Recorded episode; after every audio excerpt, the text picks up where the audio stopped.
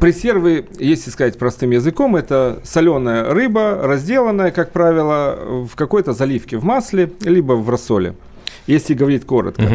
Но чтобы э, слушатель понял, что это такое, я бы хотел рассказать вообще, как это потреблять, да, то есть почему. И почему вообще ассоциируется, вот мы спрашивали на улицах, почему ассоциируется сардина и васи именно с селедкой. Ну, во-первых, в советское, да и на сегодняшний день э, потребление сардины как таковой, если брать атлантическую сар сардину, оно э, у нас не прижилось. У нас кроме рыбной консервы ее нигде не найдешь. Ее не жарят, нет, нет культуры потребления. В советское время это вообще считалось буржуазной рыбой.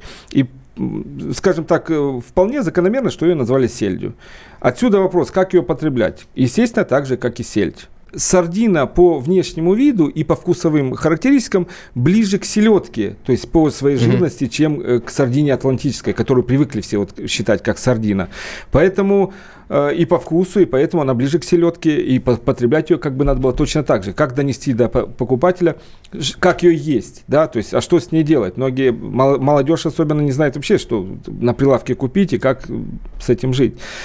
Э, поэтому мы делаем нестандартную, не такую э, э, пресерву, как в советское время. Мы ее делаем глубокой переработки, мы делаем филе, делаем кусочки, чтобы это было удобно в потреблении.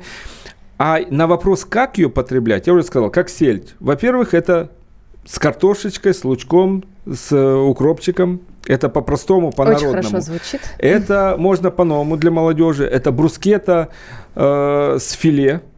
Можно с соусом. Все любят селедку под шубой. Так вот, честно заявлю, попробовав селедку под шубу, салат селедка под шубой, сделанная с иваси, я понял, что по-другому я есть больше не буду.